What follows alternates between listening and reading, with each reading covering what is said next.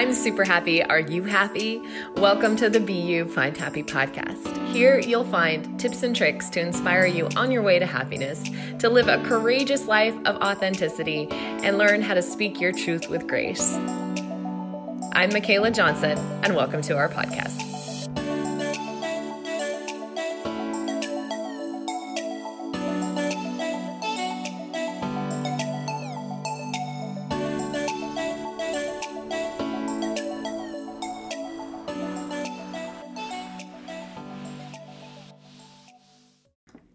Couple of episodes in now, and you totally get it. The But Why series, asking all sorts of questions.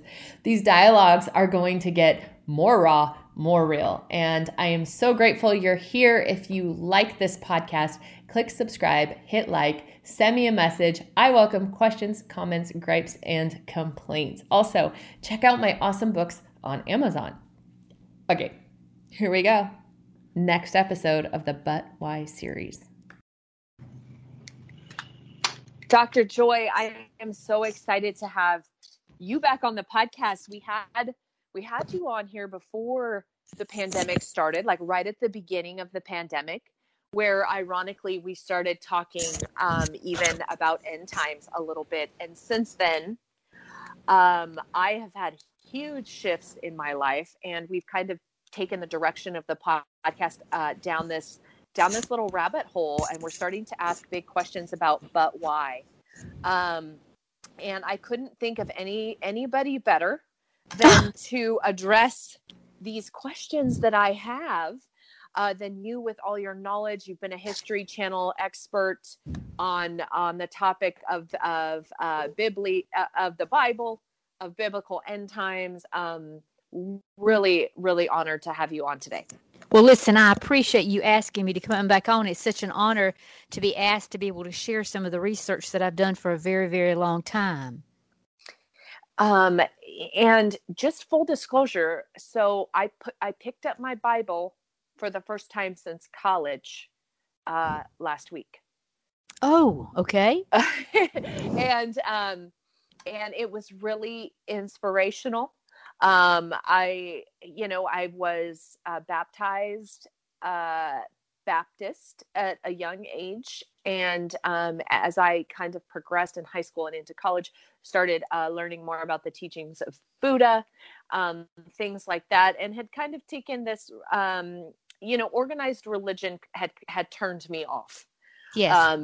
Really not to Christianity, but just to the idea of religion. And, as like a label. And so I kind of just started to have a real one-on-one spiritual connection with God. That was kind of the direction that I took. And where I've been at lately is that I fell down the QAnon rabbit hole. I don't know if you're familiar with QAnon or the whole where we go one, we go all kind of movement that's happening. But I started to do a lot of research and started to have more questions than I had answers on various different symbolism from our political leaders and across the world. And it really kind of started to shake the notions that I had that the world was going to go back to some sense of normal, because honestly, after seeing what I've seen, I don't think I can ever go back to that naivety, like yes. Living in this naive space that, and really I'm hopeful that I'm proven wrong. I am hopeful that our world is not being led by an elite occultist ring, but I'm not feeling very confident in that. And so I thought that I would love to have this conversation with you. And so I'm really just going to open the floor. What is your beliefs on what is happening in the world? Are you familiar with QAnon? Are you familiar with some of the stuff? What do you think about the human trafficking stuff, the Lucifer-led politics? What do you think about all this?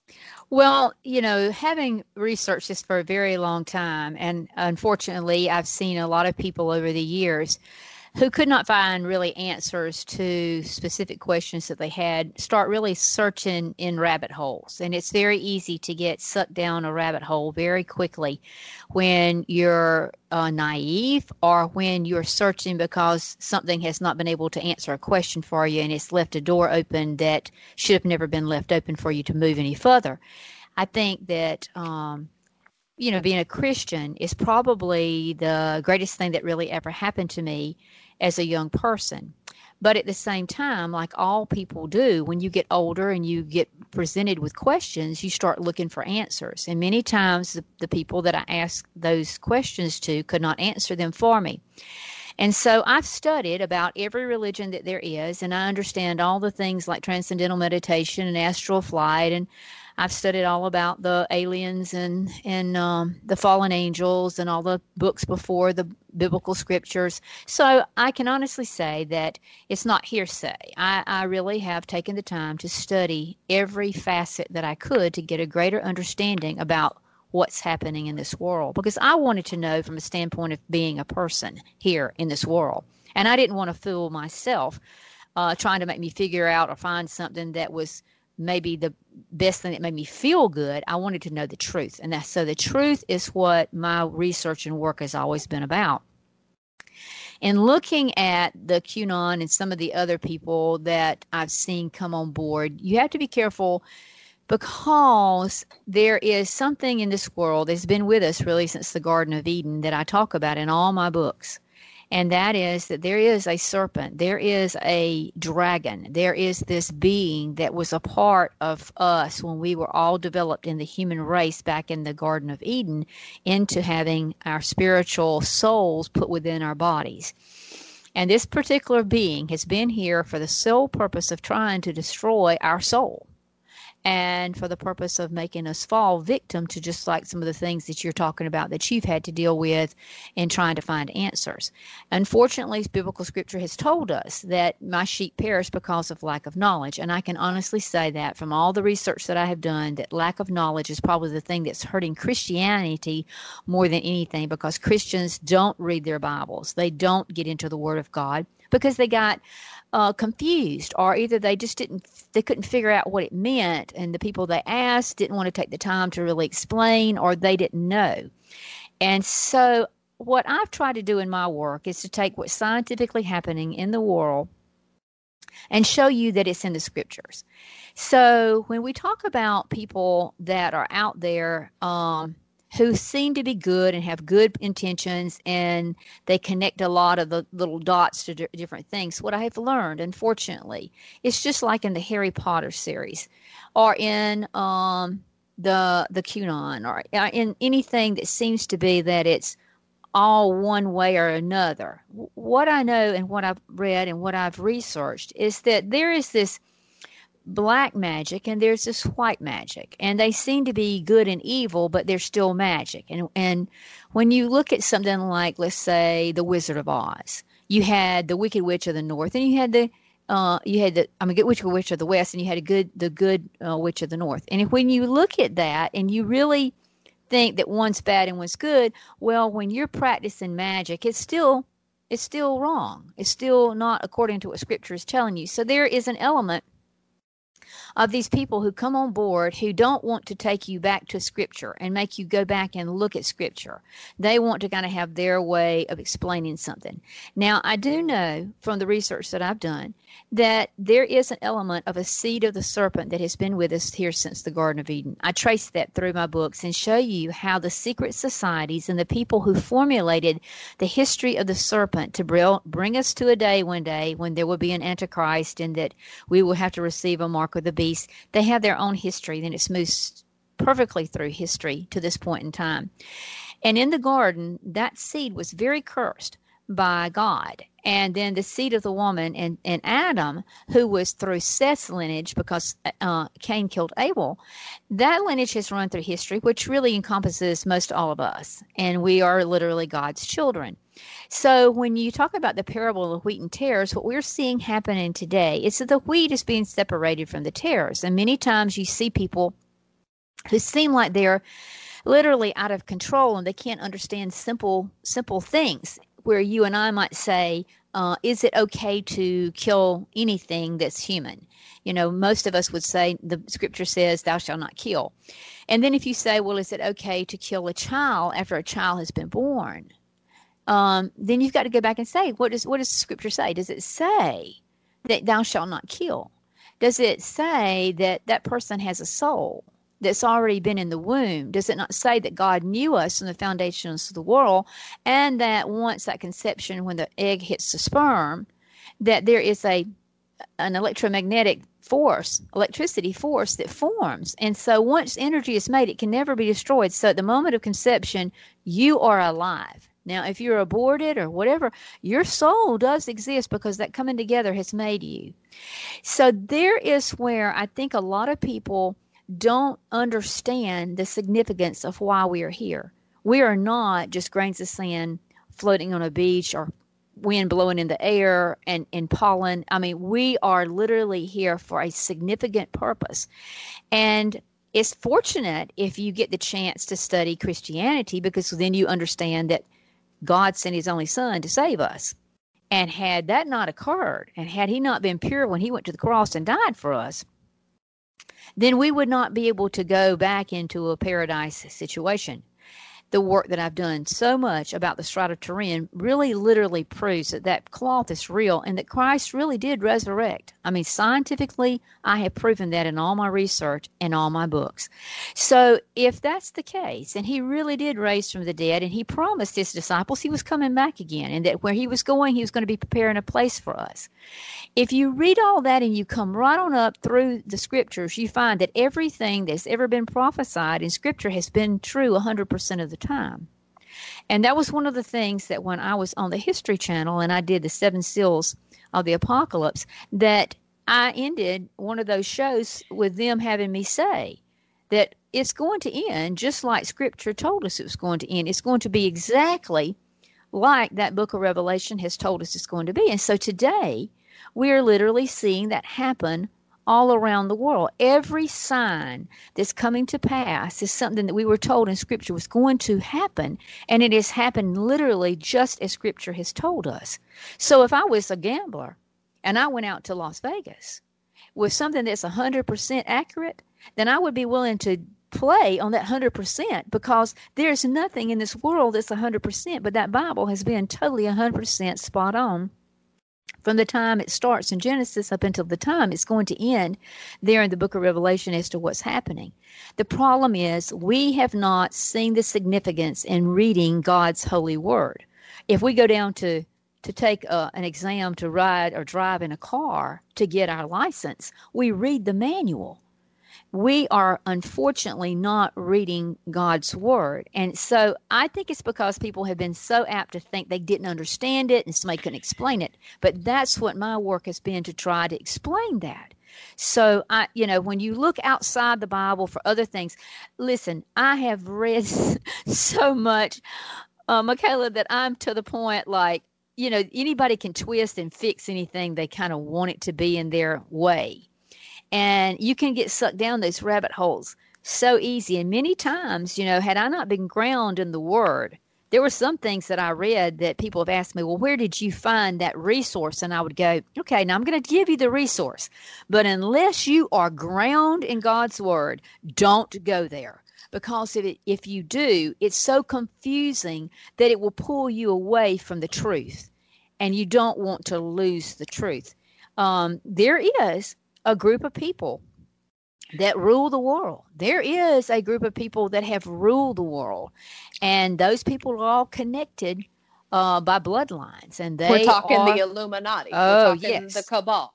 Yes, we're talking about all of that, and they're big. Joy, I was hoping you weren't going to say that. Oh, well, boy, the bad thing is this: the Bible tells us they are like us, but not of us. Oh, in other words, they look like us. They tend to act like us, but they are not of us. And unfortunately, that is the explanation of the wheat and tares parable that is in Scripture. It is also the explanation of who the serpent seed was that would bring enmity between God's seed through Adam and Eve and then Cain's being from the serpent and spending time with the serpent, and Eve having him as a son. And now that has been a real thing to have to deal with when you have to go back and look at the Hebrew and see that when she ate in the garden with the serpent, and they hid themselves and covered themselves up from nakedness, that in Scripture, Hebrew explanation is that she has a sexual experience with that serpent. So many times we have thought that it meant like a snake, and I grew up on a South Georgia farm and we had snakes everywhere. It was not a snake like that. And when you understand from Revelation that the old serpent, the old dragon, has been here with us from day one, that he was cast out of heaven, he was put here. In the book of Daniel, we're told he's covered in beautiful stones. He was a beautiful being. So it was not something like we think about a snake, an ugly being there immolating himself. He was trying to pretend to be like Jesus. The tree of life was in the midst of the garden, and the tree of good and evil was in the midst of the garden. And the fruit was not right for them to ever eat from. And so that kind of started the whole problem. And that is a really difficult thing to grasp. And I try to explain all that in my book so that you just don't get lost. There's a lot of theories and all this kind of stuff that happened.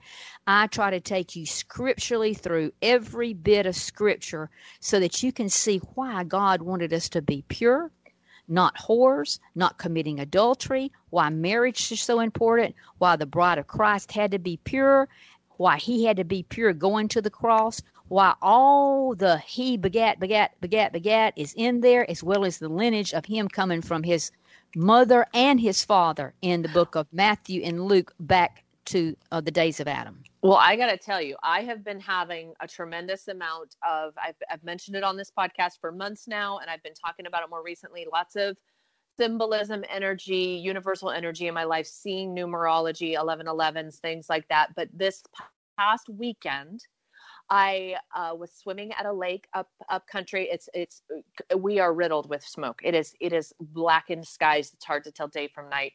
Mm-hmm. We went up there. The water was clear. I normally am trepidatious about just jumping off the dock and stuff because I don't like, but it's a very clear lake. It's an ice lake. Was jumping in, having a great time. Then I saw something that was probably a rope from a boat that was almost in the shape of a noose. Mm-hmm. And then someone that I was with said, "Look at that water snake." And I'm telling you, I am not missing the messages from my angels. Yes. I am not missing these messages. They have been overwhelming in my life. They have been everywhere. But I was recently sent a video from a friend who, very deep in her Christian religion, her father has been telling her of late, "I taught you wrong." He said that he believes, and I want to see if you're aware of this and what your thoughts are on this. He believes that that the earth, all of it, is actually Satan's domain, and that as souls we are sent here to have these experiences, these connections, and the life and birth cycle continues with our place on earth until we continue through Satan's kind of land and come out with our healing and our knowledge. And where he gets this from, he sends these videos from a guy named Hans Wilhelm. Mm-hmm. On the topic of reincarnation. And he mm-hmm. believes that that this was actually ousted from the King James Version of the Bible, that reincarnation was something that Jesus spoke of and that God shared, and that this is how it happens, and our soul continues to make its journey here until we finish our work.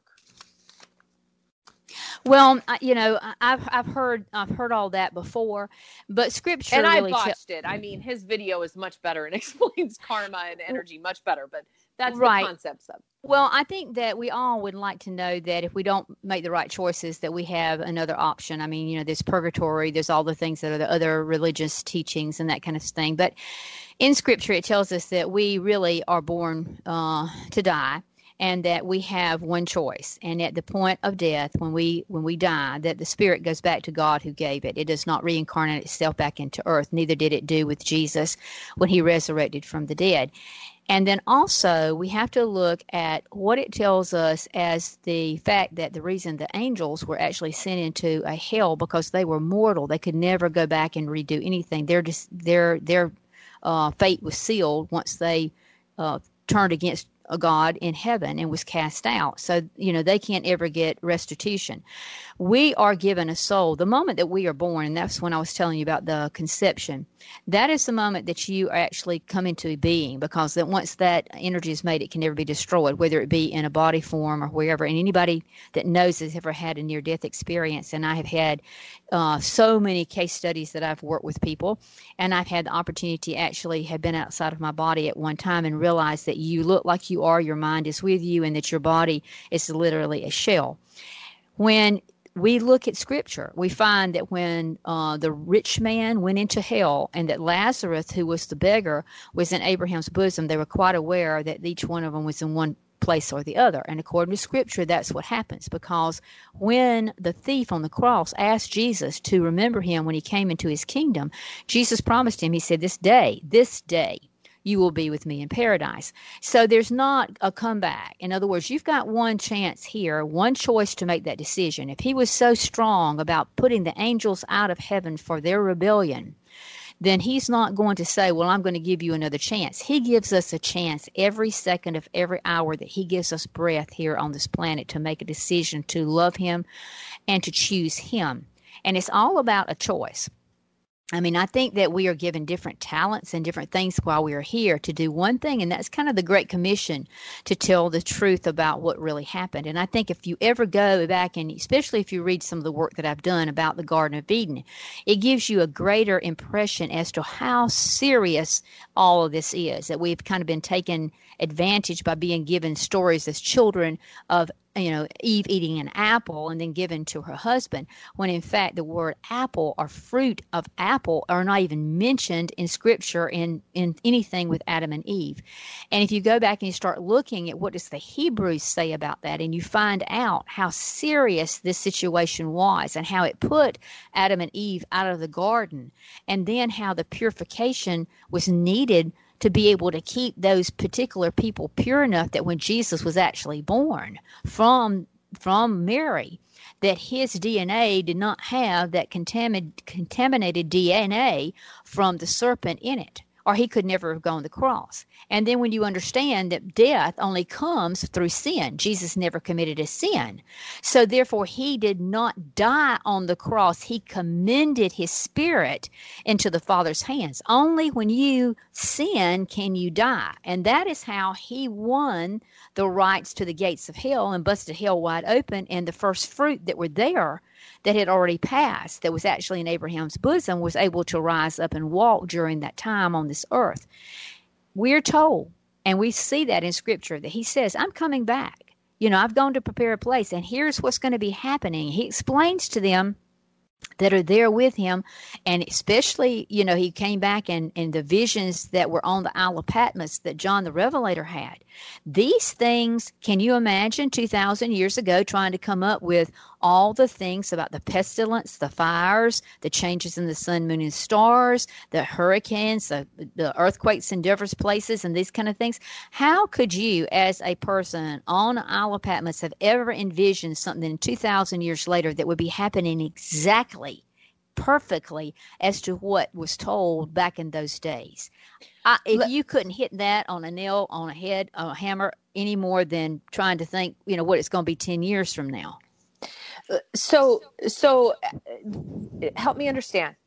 God said to his favorite angel, right, Lucifer, who turned on him, you will get your time to rule. You will get your time to bring the people with you that you want to bring. I'm paraphrasing, obviously summarizing kind of what my, very limited understanding is. Is that time now?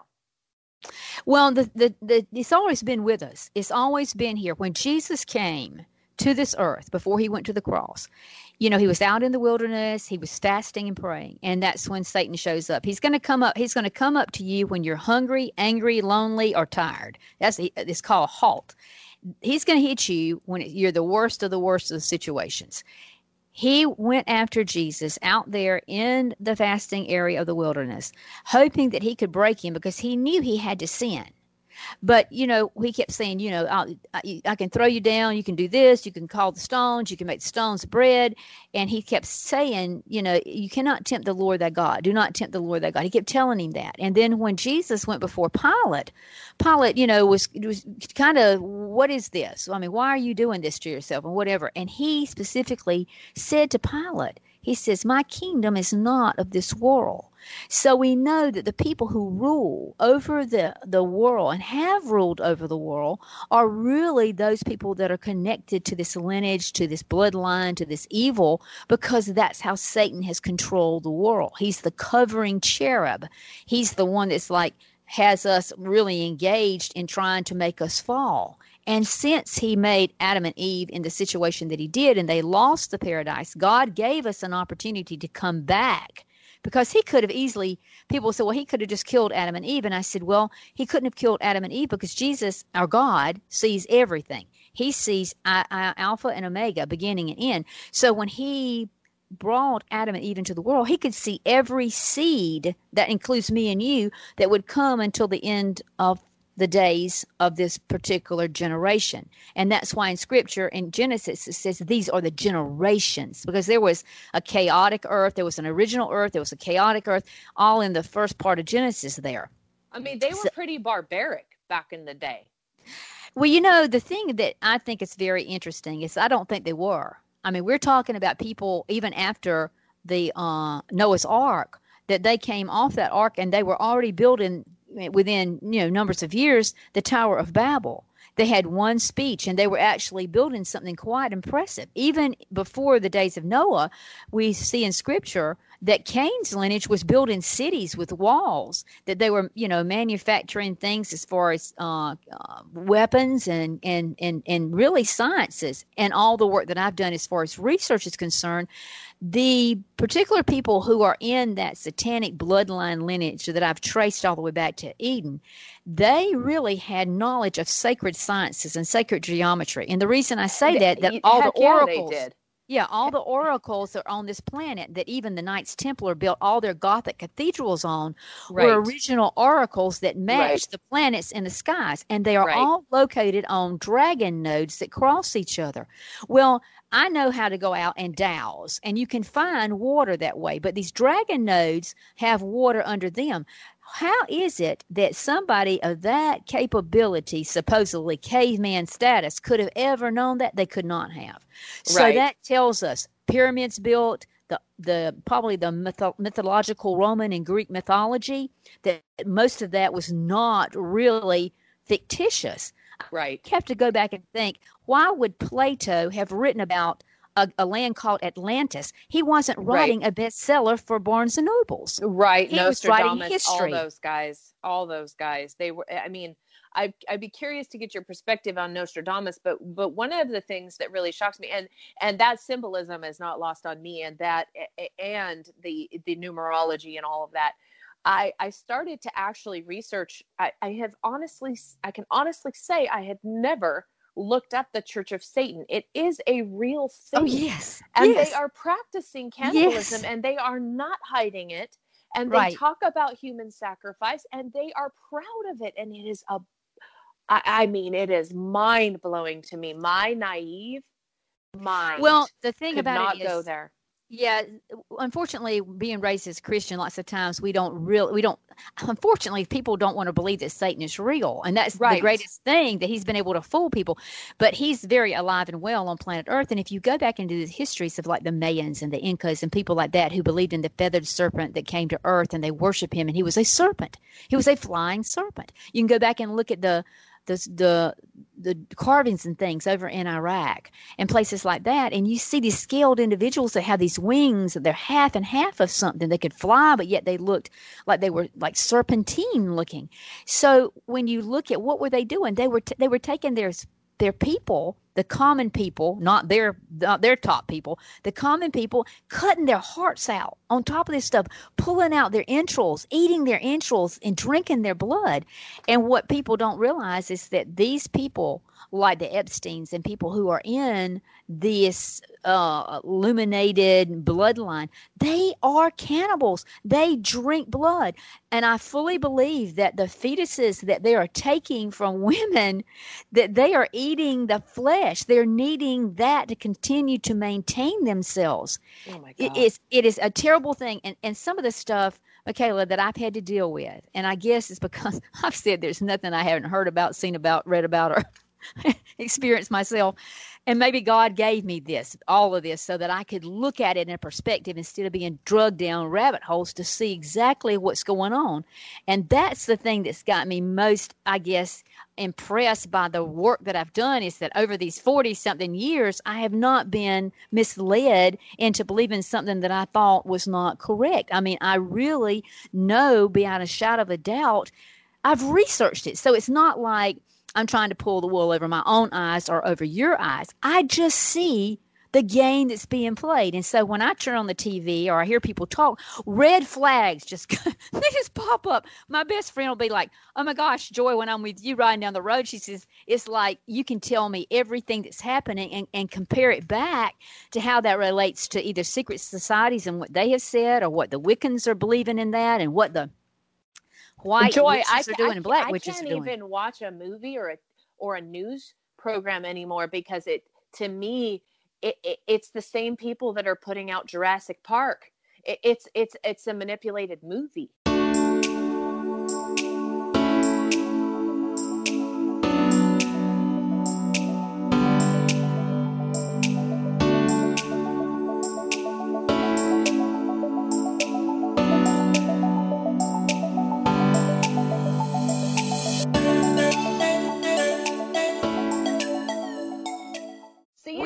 Clearly. Right. We've got to realize that the people who own the media, the big medias and the books and the movies, they literally are brainwashing you to believe in certain things. And they use a form of double speak. Indoctrination. It's absolutely double speak, indoctrination. It's mind blowing. And now I can't unsee it.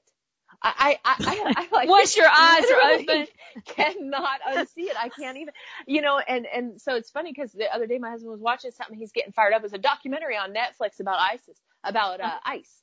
Uh-huh. And he's getting fired up. And I said, babe, it's a movie. These are paid actors.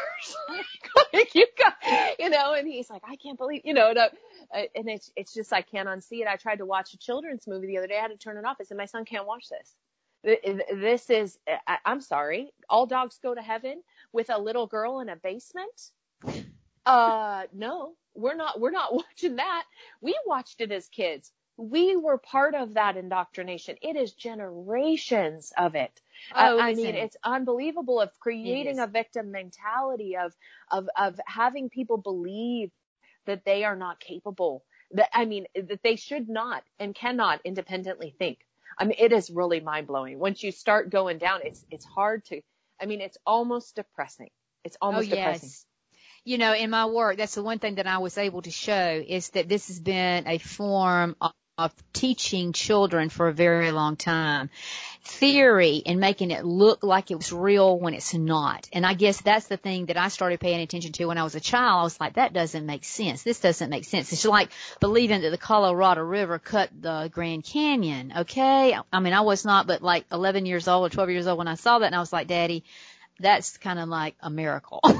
Right. And the more I researched it, that is from the Great Flood. And now that creation evidence has got some Christian people who are out there trying to look at the numbers of dinosaurs that are in the same sediment of layers of the ground. See, we've always had epochs that we were told were based on dinosaur lives, and so that makes us a billion years old and all this kind of stuff.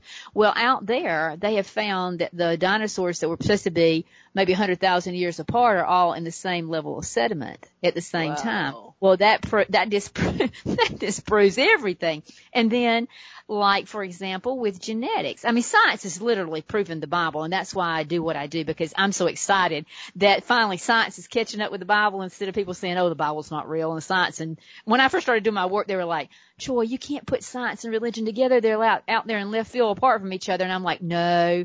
Science is going to prove the Bible to be true. And that's exactly what's happening. Because in genetics, for example, they've now had to say that the first woman that we all came from was named, they named her Eve. The scientific community named her Eve. She lived about 6,200 years ago, which is exactly about what we said, that 6,000 years since the Garden of Eden. Because now they can backward trace. But then you've even got Stephen Hawking on his deathbed saying, I think that religion and science can exist together. And I've been saying that for years, and people were laughing at me going, oh, my gosh. And now they're calling me up and going, can you be on my show? Because there's something that you said is, like, really spot on. And it's because I did the research, and I could just see this stuff. God just gave me the ability to see the big picture, and I'm so thankful because I can take pieces of the puzzle from every discipline and put it all together, and you can see the perfection of what's going on around us, and that we've got a beginning and an end, and it's all set up, and we're kind of like in a matrix, and we're on like a table of a chess game, and we can either move for Satan or we can move for God, but there's coming a chessmate, and there's coming an end to what we're presently in, and you've got a choice in where you're going to spend eternity, because even the body, when it's transfigured and it's resurrected, it still looks like you. As Jesus, when he came back after he was resurrected, he walked around, he ate with those people. I mean, literally, you don't lose who you are. That's why Scripture tells you that you will be known as you're known. And you know, I try to show this from science now, that these things are real, that genetics is proven there was an Eve. We all came from one woman. Wow. And it's connected. You know, it's just amazing. So let me, I had a guy on the podcast, his episode will not come out until a couple of weeks after yours, but, he talks about monogamy and eroticism. Okay. And he says that the church has kind of led people up to believe that it is shameful to be sexual. And, you know, I was thinking back on how, you know, Adam and Eve were naked and they did embrace their human bodies, and that was okay. But then I also started thinking about what I've read about the Church of Satan and what they say about embracing your beastly nature and all this. It's like, can married couples have eroticism in their marriage and not feel shameful about it? Where does all that fit? See, that's what happened in the garden. When this serpent showed up and really enticed Eve away from her husband, because in Genesis, it says that God married Adam and Eve. He took Eve from Adam's rib, which another thing is scientific.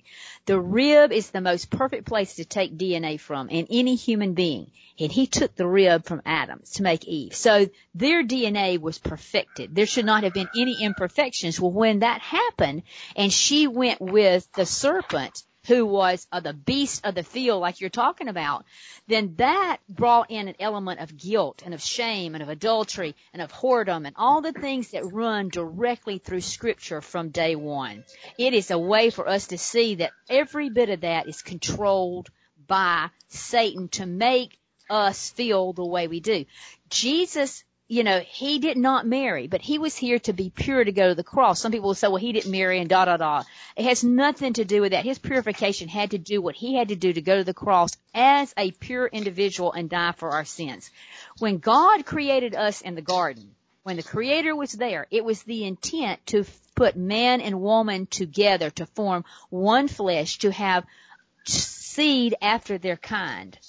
He did not say he did not want them to have sex. He said for them to be fruitful and multiply. God created sex. And if you read the Song of Solomon, if anybody will take the time to read the book, the Song of Solomon, that is very, very sexual. So God was not after, you know, people not to have sex or to enjoy sex. He just said you are to have sexual relations with a person you are married to, a man and a woman, to be married, to have seed after their kind. But see, Satan, some women struggle with the subservience of women to men in the Bible, in the scripture. And I'm one of the organized religion in the early days when they were putting in. I mean, are women to be subservient to men? No, and that's the one thing that people don't ever go back and read that scripture. It says that a man is to love his wife as Christ loved the church and was willing to die for her. The expectation of pureness and staying holy and doing is on the man's head to be like Christ. I mean, that is a big, big step. And then the bride was to love Christ. And that's exactly what the bride and the bridegroom that's taught throughout, you know, the scriptures is talking about. It's the pureness, it's the holiness. If the man does as God asks them to do, there's no woman on the face of this earth that's not going to love somebody who does that, who would be willing to die, who would be right, who would care for her, who would do all these kind of things. But what has happened is men have gotten the attitude, well, I can do this. I don't have to do that. I don't have to be subservient to my wife, or I'm the head of the household. They don't go back and read what it says that they're supposed to do, because dying for someone, it never asks the bride to die. It asks the bridegroom to die for the bride, as Christ did. So the expectation is much greater on the husband than it was ever placed on the wife. And it says that we were created to be one flesh, to walk side by side through this world. The only reason the curse was done in the garden was that Eve had that sexual relationship with the serpent. And so she was cursed in childbirth. In other words, all these animals out here, when they have babies, they're not going, oh, pain, can't deal with this.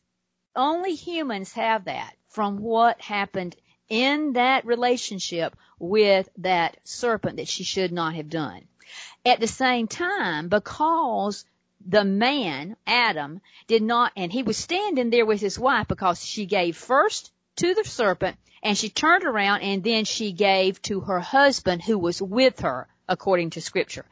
It was the man's responsibility to have said to his wife, Eve, look, God told us not to come near this tree. He told us not to touch it. He told us not to be a part of this tree. Turn around. We're going away. But he did not do that. He sat there and he watched what happened with his wife with that serpent. And then he turned around, and when she turned to him, he had sex with her to cover up what he did not do in stopping that from happening, because he could have stopped it. So when they got away, what happened to them? Man, the first thing they did, they're sewing fig leaves together. If they had eaten a piece of fruit, they'd have sewed their mouths together or put a fig leaf over their mouth. They knew they had had a sexual relationship with that serpent, Eve with the serpent, and then she turned around and she ate with Adam. He tried to cover it up. There was sin. There was guilt. And what did God say? Hey, how do you know you're naked? Because if you were a child, and you were running around as a little kid, there's a little boy and a little girl running around together, they have no concept of their nakedness. They do not understand the sexual evil, whatever, until you are taught that. And once you are taught it, it's like boom, boom, boom. And more children in this world have been sexually molested and abused, pedophilia, whatever, because that's the quickest way to kill your innocence. Wow. And that's exactly what Satan did to Adam and Eve. And that's why if we'd have been taught that in Christianity, instead of trying to say, let's don't talk about sex, let's don't do this, let's keep it like this, Satan has done his greatest work by Christians not telling the truth of what went on in that garden. If I had been told, look, this is how it was in the Garden of Eden, you would understand, why is it that God says, don't lay with a man and a woman before you're married? Don't have sex. You know, in the book of Leviticus, if you did that, if a man laid with a woman or whatever before they're married, they killed them. I mean, it was like, that's over. It's done. You get to the understanding once you get the whole concept of this, of the pureness that he's expecting in this. But he's not saying you can't have sex with your husband. But if your husband and you will react like God intended marriage to be, then sexual, you know, involvement with each other is actually a part of what God created. But we were not supposed to be like the beast of the field, and Satan was a beast of the field. It says he was. He was the most cunning, crafty, beguiling thing out there, and he sucked Adam and Eve right into playing his game, and he's done that throughout every generation. All the fertility, paganism, all the sexual stuff, all the things that just draw kids into having major problems, guilt, can't get over things, into drugs.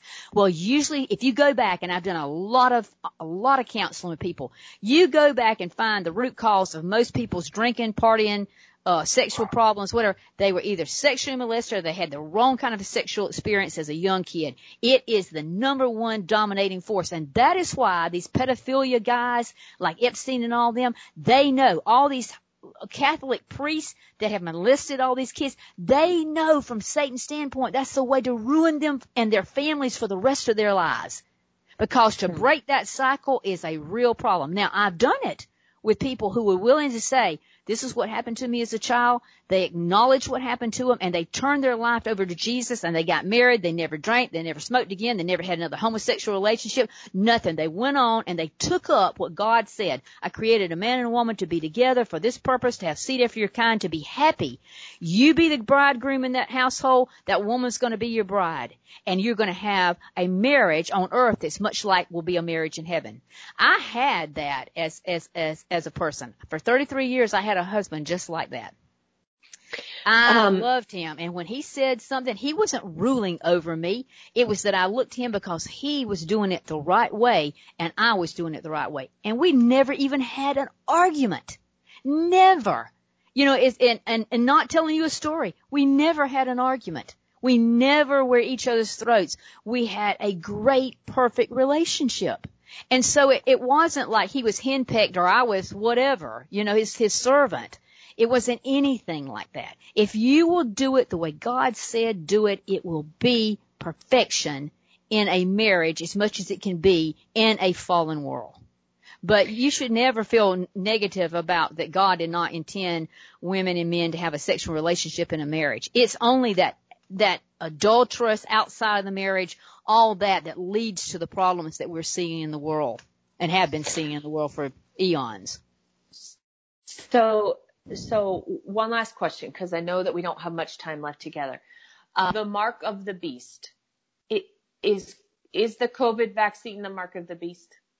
I've had a lot of people ask me that, and I cannot tell you right now what exactly the mark of the beast will be. I am concerned that Bill Gates is involved in my books I talk about the vaccination program. My husband was a victim of a flu vaccine. He died a very terrible death, much like Lou Gehrig's disease from a flu shot, and completely wasted away all his muscles and everything. And I looked after him 24/7. He was on a ventilator, fed through a tube in his stomach, couldn't roll over, couldn't sit up, could not speak. I mean, for 9.5 years I went through flu vaccine and what it causes people to have in this country that most people don't even have the slightest clue is going on. So vaccinations are not a real positive thing with me because I've seen and lived it and experienced it firsthand and watched the love of my life die from a flu shot. So I am concerned and have mentioned in my books about the vaccinations and about what's in the vaccinations and how they have the capability now with the dyes and things of that nature. I have a whole a chapter in one of my books, an Eden book, about nanotechnology and being able to take dye and use nanotechnology particles in that. If you were to tattoo that on you in some form or fashion, and we know Scripture tells us that these marks are going to go in your forehead and on your forearm, that they have the capability to allow you to buy, sell, or trade. Now, some people think, well, could I get that and not know it? I think that you will know that this is, in fact, the mark of the beast. I don't think there will be a question in your mind because the Bible tells us to be vigilant, to not take the mark of the beast, and it's called the mark of the beast. So I really do believe that you are going to know without a shadow of a doubt that you're choosing to follow Satan and you're not following God. I think you will not have any question in your mind. Either you take it and you follow Satan, or you take it and you follow God. Now, the thing that does concern me is that Scripture says the beast is going to be pretending like he is the Messiah. Yeah, and so what you've got to be careful about, and that's why Scripture, you need to read your Bible. I'm so glad that you're reading your Bible again, is that you are to know that the man that's going to offer this thing, his name is going to equal the number 666, and that he is going to be playing like the Messiah. Now, for all of us who are Christians, we know that Jesus came, he died on the cross, he rose again, Shroud of Turin proves he lives, and the fact is, he's coming back. It doesn't say he's going to be reborn again as a child. Be very cautious of that. He will not be reborn again as a child. I think that's some of the rebirth stuff that they're promoting from the white magic style, so that you can kind of get sucked up in the belief that he could be reborn again into this world and save us. He is going to be able to do miracles, and the miracles will be miracles because he has Satan indwelling in him. So he can do miracles. Just be aware that Jesus said there's going to be people coming who look like him, who act like him, who are going to stand in the temple of God, proclaiming themselves to be God, according to the book of what's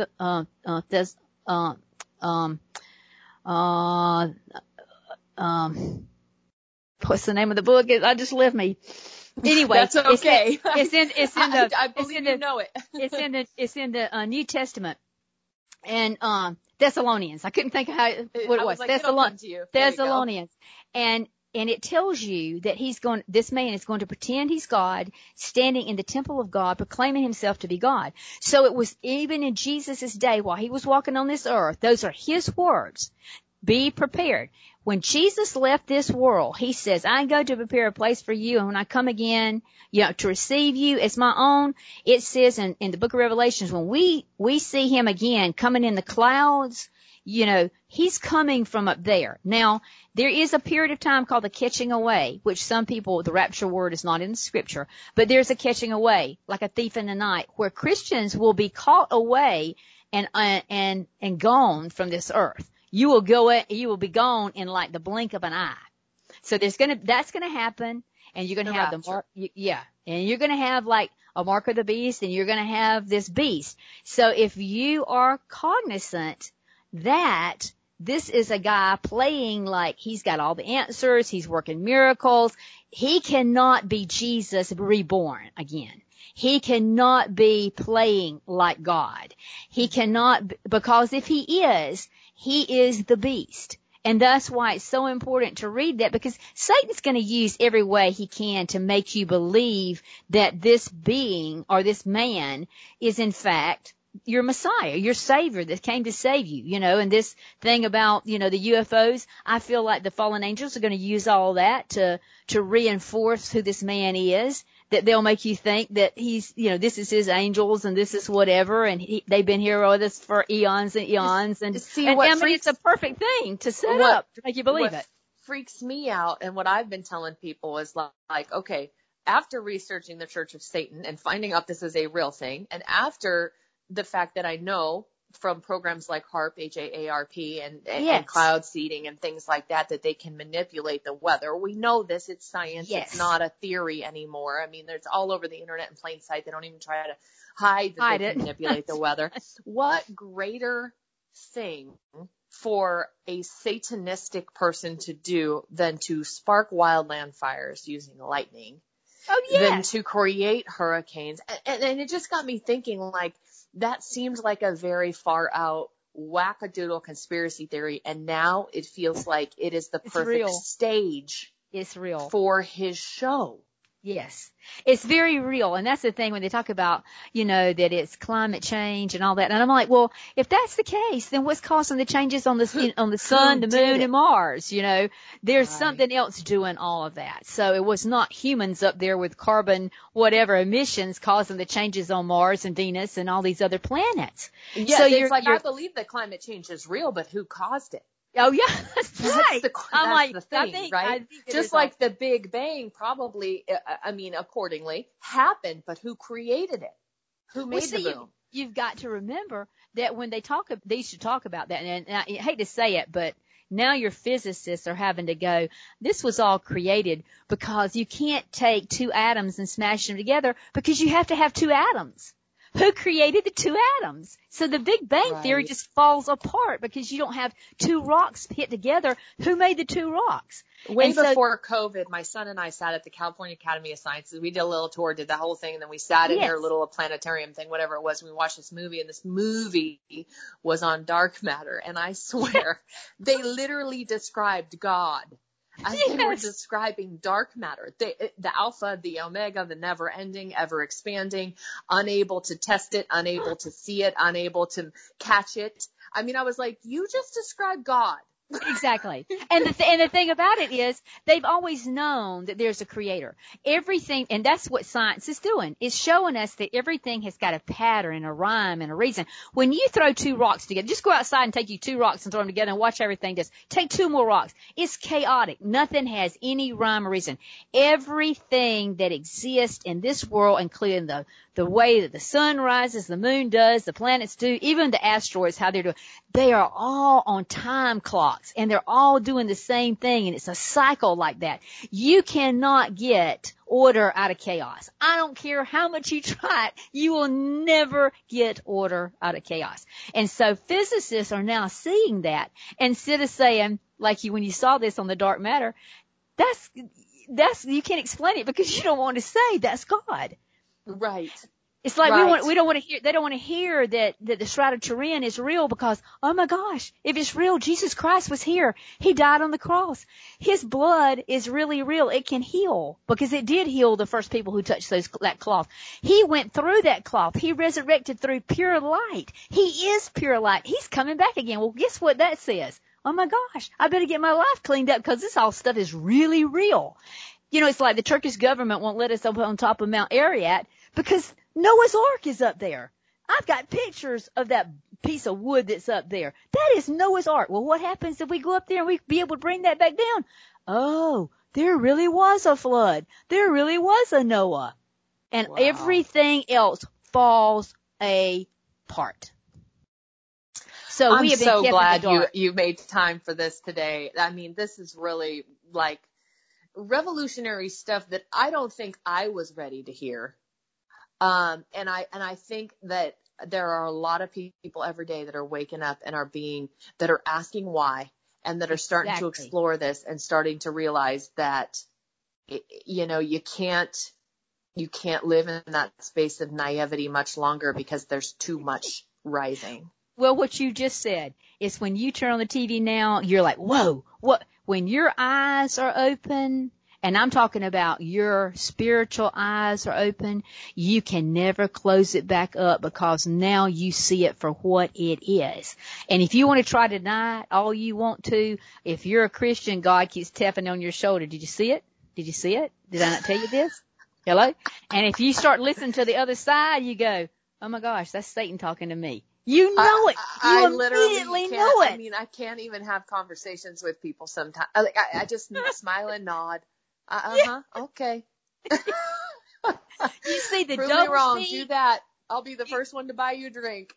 I mean, there's times on TV that they're doing newscasts and the people are doing, if you watch their eyes, if they're disagreeing or something, they're literally doing Morse code with their eyes. And I'm like, oh my gosh, look at this. They're doing Morse code. Nobody else, they're saying, oh, that guy's just blinking. I'm like, do you go blink, blink, dot? Nobody blinks like that. No, nobody blinks like that. I mean, so you see things that you never, hand signals, hand signs. I mean, I've studied all that. I bring all that stuff up in my work, and it's literally being done right before our eyes. And once your eyes are open, your eyes are open. I can't even see a snake in the water without having an emotional experience now. That's right. Now, you remember the movie. Did you see the movie Eyes Wide Shut with Tom Cruise and Nicole Kidman? Yeah. Yes. That was took you in. Oh, yes. Plain sight. The Da Vinci Code. Literally, it's right there. They're not even hiding it. Oh, gosh. Michaela, I'm so glad your eyes are open because it's so much fun when I deal with people who really see it. If you're trying to deal with people who don't see it, you know, for years when I was researching this, people would look at me and just shake their head and walk away. And I can only imagine the comment. I mean, I've had, radio people call me years later, like I said earlier, and go, I kind of laughed at you on my show, and I want you to come back because I now know this is not a joke.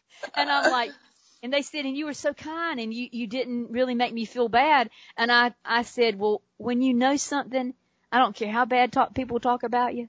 You know the truth, and the truth will set you free because you're hoping that that person will finally get it, and they'll call and say, please listen to me. I've got this problem. Tell me what to do about it. I was wrong. That's what I'm hoping because condemnation, I can't give condemnation. God gave me this information, and he said, give it to the people. And so every time I'm ever asked to speak or be on a show, it doesn't matter how small it is, if it's one person listening. For some reason, God wanted that one person to hear what I had to say. I don't think it's an accident that we connected when we did and that I went through this entire experience over the last couple of months. I don't think that's an accident. No, and you now have a show that you have this understanding, this capability that you can reach so many people, and God's going to use you for that. And let me just say this, from everything I'm researching, I have never said that I thought we were in the tribulation period. But when COVID came into being and the world has done a 360, that's something we've never seen happen, we will never go back to where we were in December of last year. That's never see those days ever again. And Joy, you and I recorded right before COVID, and then I published it. It went out because of just the way it was lined up with guests. It went out the 1st of April. But I'm telling you, and I'm getting chills as I'm saying it, when we first connected, even though this podcast had no real basis in Christianity in that sense. It's not a religious podcast. It's a spiritual podcast, but it's not a religious podcast. I could not deny that you needed to be a guest. It was so loud to me. And, mm-hmm. and now and then COVID happening, coming this full, that it just gives me chills. Oh, yes. And I can honestly say, according to Scripture, it says that this time period that we will have to go through, according to Scripture, is like a 7-year period of time. If we are following that time period, if we have started that day one when COVID hit the world, then we've got 7 years before it's Battle of Armageddon. So if that's the case, and it says that those days are going to be like a woman in travail where everything starts happening closer and closer together, worse and worse, you just look at the fires. You look at the 2 hurricanes in the Gulf. You look at all the historic things that are happening right now, the famine, the locusts, the pestilence, the dying of the animals and the people, the unrest, the lawlessness. You just look. It's all over the world. And that's what it says the end days are like. I do feel like, we had the fires before, but not like this. Not like now. And y'all had a fire that was out there that actually set off a tornado warning. It was so bad. Right. That's like we never unheard had that before. Of. Right. And, one of the bad storms that just went through Iowa, they said, I think it was the governor said it was like a 40-mile tornado that just went all the way through and that it took out all their bins and all kinds of grains and stuff. Well, we're already suffering at the grocery stores. Imagine as this gets worse. Imagine what's going to come in down there in Texas from this hurricane that's coming. It's just other things are happening all over the world, not just in the United States, because the pure locusts are now over in like Africa and in the Middle East area. I grew up with what I call big grasshoppers in South Georgia, but we're talking about the size of your hand, and that they can literally devour a field in 30 seconds. Wow. 30 seconds. And then all these people that have had all this devastation and fires and droughts and floods, now the bread baskets of the world that we've got, like we bought wheat from this one and corn from that one. Now we can't get those things, and people are starting to hoard it. And then right. people are going to get where they can't get it. Right. Oh, my gosh. And you got China that's over there trying to teach the Middle East now nuclear war. And what does it say about the end of days? There's going to be a nuclear major explosion over there, according to the Book of Revelation. I mean, the Valley of Megiddo is there. We've already even seen that. I mean, if you look at Belgium or Lebanon there, that explosive – I mean, I watched that playback in slow motion. It looked like a nuke. It sure did. And there was somebody playing with stuff that they are not talking about. Absolutely. You are, I'm so glad that we got to do this together because, you know, this is how I get excited when people will write me or call me, and I really try to be personal with everyone who tries to reach out to me. I want you to see what's going on so that you make the right choices, because the greatest thing that we have within us is not the gold we have in our coffers. It's not the silver that we're wearing on our clothes. It's not the nicest Ferrari we got in the garage. It's not anything, numbers of children. It's none of that. The greatest asset we have is our soul. If we can make it through and stay true to God, we get paradise. And paradise is like never bad. Everything is perfect with a perfect creator. It's real. It's not fake. And if we can just stay and keep our mind on what he's told us to do and stay in the word of God, even when things get tough, you got to remember that Paul and Silas and them, when they were in the jail, they sang. It wasn't that they knew they were fixing to have their heads chopped off, but they knew that the moment of their deaths, at the end of everything, that if they stayed true, that they had this paradise that was created for us. And God and Jesus made that clear when Jesus was here. He told them. They saw him rise up in the cloud. They saw him be transfigured on that mountain.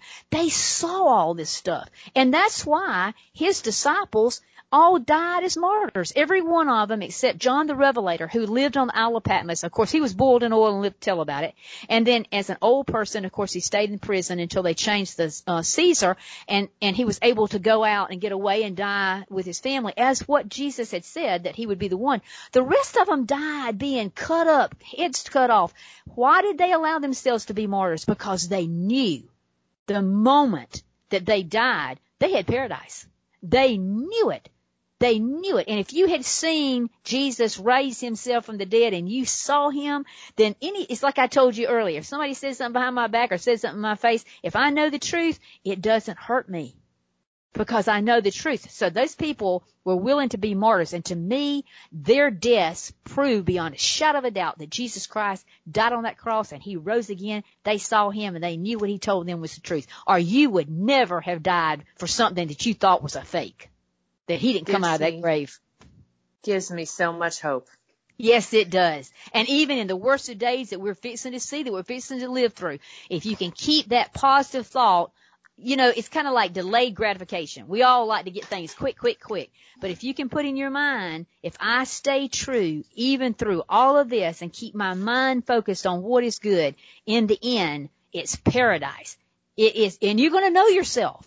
If you leave your body, I'm telling you, you look like you know yourself, you know who you are. If you're in an accident and you're raised up above your body and you see it down there crushed in a car, you know that that's your body, but you're still alive. You still look like you still think like you, and everybody that's had a near-death experience and went into heaven, the people that met them, they knew them. And little children who didn't even know they had siblings that had died before they were born that their parents never told them about, met their siblings and told them what their name was and come back and asked their mom and dad. You know, I met a little girl, a little boy, and they said they were my brother, and this was their name. How would a child know that? They would never know that. Wow. So there's proof of life after death. You don't die. And like I say, that energy, law of thermodynamics, when that sperm hits that egg and it causes an electrical spark, and now MIT shows that. They got that proven that it does that. That spark lives forever. That is you. It can never be destroyed. Thank you for coming on today. And I hope that we can continue these dialogues as we enter this time. Oh, yes, and I would love to continue to do that. And listen, the people that listen to your show, if you would, you know, if I can just say that they can go to my website at drjoye, drjoye.com. And if they've got a question from anything they want to ask me, I have a submission form. I do a little radio show once a month at the end of the month. It's on a Monday night at the end of the month, every month, from 8 to 10 on YouTube. And I answer the questions that people send to me on the submission forms each month on that little show.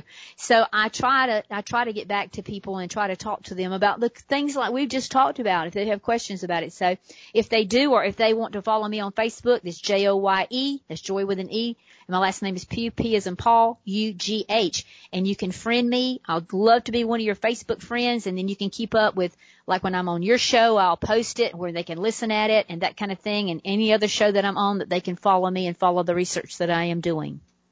Dr. Joy, Joye.com, and your books, all of it.